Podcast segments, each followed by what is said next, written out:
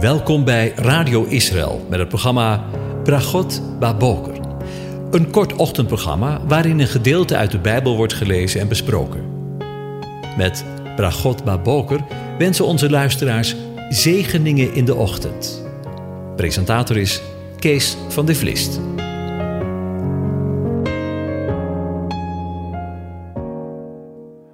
Goedemorgen luisteraars. Vanmorgen gaan we weer verder met Psalm 93. Ik lees het aan je voor. De Heere is koning. De Heere regeert. Hij is met majesteit bekleed. De Heere is bekleed en heeft zichzelf omgord met macht. Ja, vast staat de wereld. Hij zal niet wankelen. Vast staat uw troon van oudsher. U bent van eeuwigheid. De rivieren verheffen, Heere. De rivieren verheffen hun stem. De rivieren verheffen hun gebruis. De Heere in de hoogte is machtiger dan het bruisen van de machtige wateren, de machtige golven aan de zee. Uw getuigenissen zijn zeer betrouwbaar. De heiligheid is een sieraad voor uw huis, Heere, tot in lengte van dagen. Tot zover. Over de storm en de stilte gesproken. Gisteren hebben we met elkaar stilgestaan bij een persoonlijke toepassing van Gods regering in jouw en mijn leven. En wat kunnen we daar, zeker in de dagen waarin we met moeite en verdriet ervaren, een troost en een kracht uitputten? Maar er is eveneens een letterlijke en profetische betekenis van deze psalm aan de orde. Want wees eerlijk, bekruip jou soms in deze dagen niet de gedachte eens waar het met deze wereld heen gaat. Ik ben, om het zomaar eens te zeggen, niet van voor de oorlog. En ik beweer zeker niet dat het vroeger allemaal beter was. Maar de problemen van de tijd waarin wij leven kunnen we toch niet onder het tafelkleed vijgen, lijkt me. Aan de krant, de televisie en in zijn algemene te media is weinig of geen plezier meer te beleven. Veelal is het een opeenstapeling en een opsomming van ellende en rampspoed. We hebben de ene ellende nog niet achter de rug, of de volgende ramp staat alweer voor de deur. Soms bekruipt me het gevoel dat Job misschien wel had toen er steeds maar weer een bode met een heel slechte tijding kwam. Oorlogen, honger, droogte, ongekend felle branden in grote delen van de wereld, regimes die hun eigen onderdanen systematisch onderdrukken, of erger, doden, de pest, die we corona noemen, en de wereld in haar greep houdt en het daaraan gekoppelde ineenstorten van de economie en het probleem straks van de voedselketen. En de leiders van deze wereld weten niet veel anders dan te vertellen dat we de anderhalve meter maar moeten houden en vooral vol moeten houden. En inderdaad, het beest uit de afgrond heeft een mond, de tegenwoordige media gekregen. En wat hem niet bevalt, wordt niet gepubliceerd. En wanneer anderen dat doen, wordt dat gecensureerd en verwijderd van het social media, zoals Facebook en Twitter. Johannes schrijft in Openbaringen 13, vers 11: En ik zag een ander beest opkomen uit de aarde, en dat had twee horens als die van een lam, maar het sprak als een draak. Inderdaad, de draak van de media. Wil je een voorbeeld? Denk maar eens aan de berichtgeving over Israël. Eenzijdig altijd veroordelend en de mensen, regeringen, Verenigde Naties beïnvloedend. Mensen weten nauwelijks van de geschiedenis van Israël. Maar wanneer je een gesprek aangaat over Israël, bemerk je niet of nauwelijks enige sympathie voor Gods volk. Onvoorstelbaar hoe nagenoeg de hele wereldbevolking betovend is door de media die veelal als een draak over zijn volk spreekt. En we leven in deze dagen, zoals de Psalm 93 zegt: De rivieren verheffen, heren, de rivieren verheffen hun stem, de rivieren verheffen hun gedruis. De Heere in de hoogte is machtiger dan het bruisen van de machtige wateren, de machtige golven van de zee. In de Bijbel zijn de wateren, en breder gezien de zee, een type van de volkeren. En we zien in onze dagen de vervulling van de woorden die we zojuist gelezen hebben.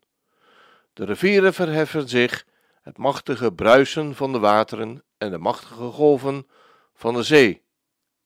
Maar weet je, als je naar de zee kijkt, dan kijk je echt verkeerd.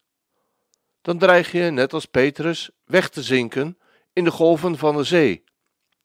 Dat brengt maar zwaarmoedigheid, of zelfs depressiviteit, en soms zelfs zwartgalligheid. Maar in het woord van God is altijd weer een maar. We worden namelijk niet opgeroepen om naar de golven van de zee te kijken, maar naar de Heere, in de hoogte. We worden opgeroepen om omhoog te blijven kijken, want, zegt de psalm, de Heere in de hoogte is machtiger dan het bruisen van de zee. Wil je een bewijs? Luister maar naar dit waargebeurde verhaal met een geweldige afloop uit Matthäus 14. In de vierde nachtwaken kwam Jezus naar hen toe, lopend over de zee. En toen de discipelen hen over de zee zagen lopen, raakten zij in verwarring en zeiden: Het is een spook! En ze schreeuwden van angst. Maar meteen sprak Jezus hen aan en zei: Heb goede moed, ik ben het, wees niet bevreesd. Petrus antwoordde hem en zeide: Heere, als u het bent, geef mij dan een bevel om over het water naar u toe te komen. En hij zei: Kom. En Petrus klom uit het schip en liep op het water om bij Jezus te komen. Maar toen hij op de sterke wind lette, werd hij bevreesd en hij begon te zinken. En riep hij: Heere, red mij! En Jezus stak meteen zijn hand uit, greep hem vast en zei tegen hem: Kleingelovige, waarom heb u getwijfeld? En toen ze in het schip gekomen waren, ging de wind liggen. Weet je wat mij trof? Dit. Toen Petrus op de sterke wind lette, werd hij bevreesd, en toen hij begon te zinken, riep hij: Heere, red mij! En Jezus stak meteen zijn hand uit. En dan nog iets opmerkelijks, waar we eigenlijk zomaar overheen kunnen lezen. Maar deze geschiedenis speelt zich af in de vierde nachtwaken. De vierde nachtwaken is een scheepsuitdrukking die duurde van ongeveer drie uur s'nachts tot zonsopkomst. Het was dus de periode net voor de dageraad. De periode dat de nacht overgaat in de dag. De periode dat het licht wordt. In profetisch perspectief dat de dag aanbreekt waarop de komst van de Heere Jezus een realiteit zal zijn. Net zoals in de geschiedenis die we zojuist gelezen hebben. In de vierde nachtwaken kwam Jezus naar hen toe, lopend over de zee. U mag ervan denken wat u wilt, maar ik wil geloven dat we in de tijd waarin we nu leven, in de vierde nachtwaken leven. De periode net voor de dageraad. De periode dat zijn komst aanstaande is. En sommigen zien, net als in de geschiedenis, spoken. Maar, we lezen, meteen sprak Jezus hen aan en zei, heb goede moed. Ik ben het. Wees niet bevreesd.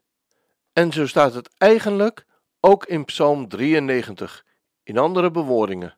De machtige watermassa's van de zeeën en de rivieren bedreigen de wereld. In poëtische herhaling staat er dat ze kolken en heel hoge golven. Maar daarbovenuit triomfeert de Heere. Laat de stromen maar aanzwellen. Meer dan het geluid van de watermassa's is Yahweh. We gaan luisteren naar een lied dat gaat over lopen op het water.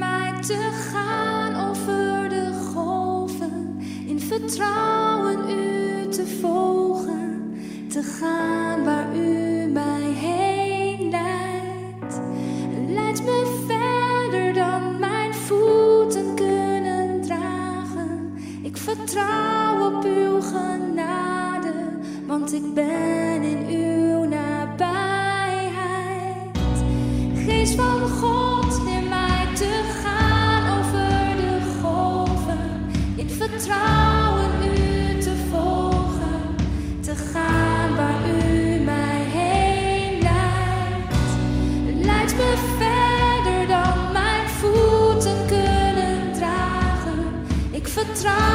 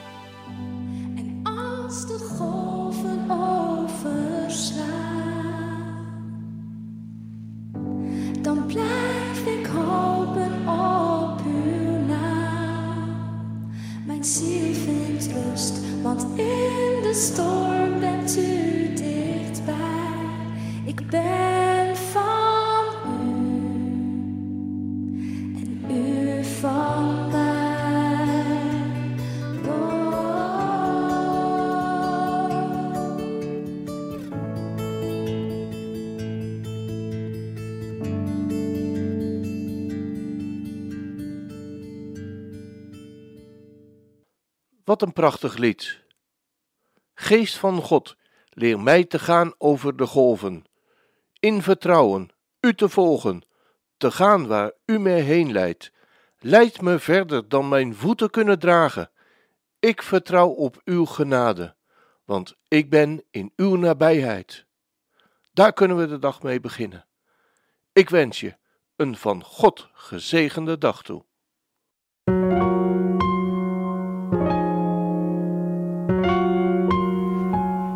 U hebt geluisterd naar het programma Bragot Baboker. Een kort ochtendprogramma waarin een gedeelte uit de Bijbel wordt gelezen en besproken.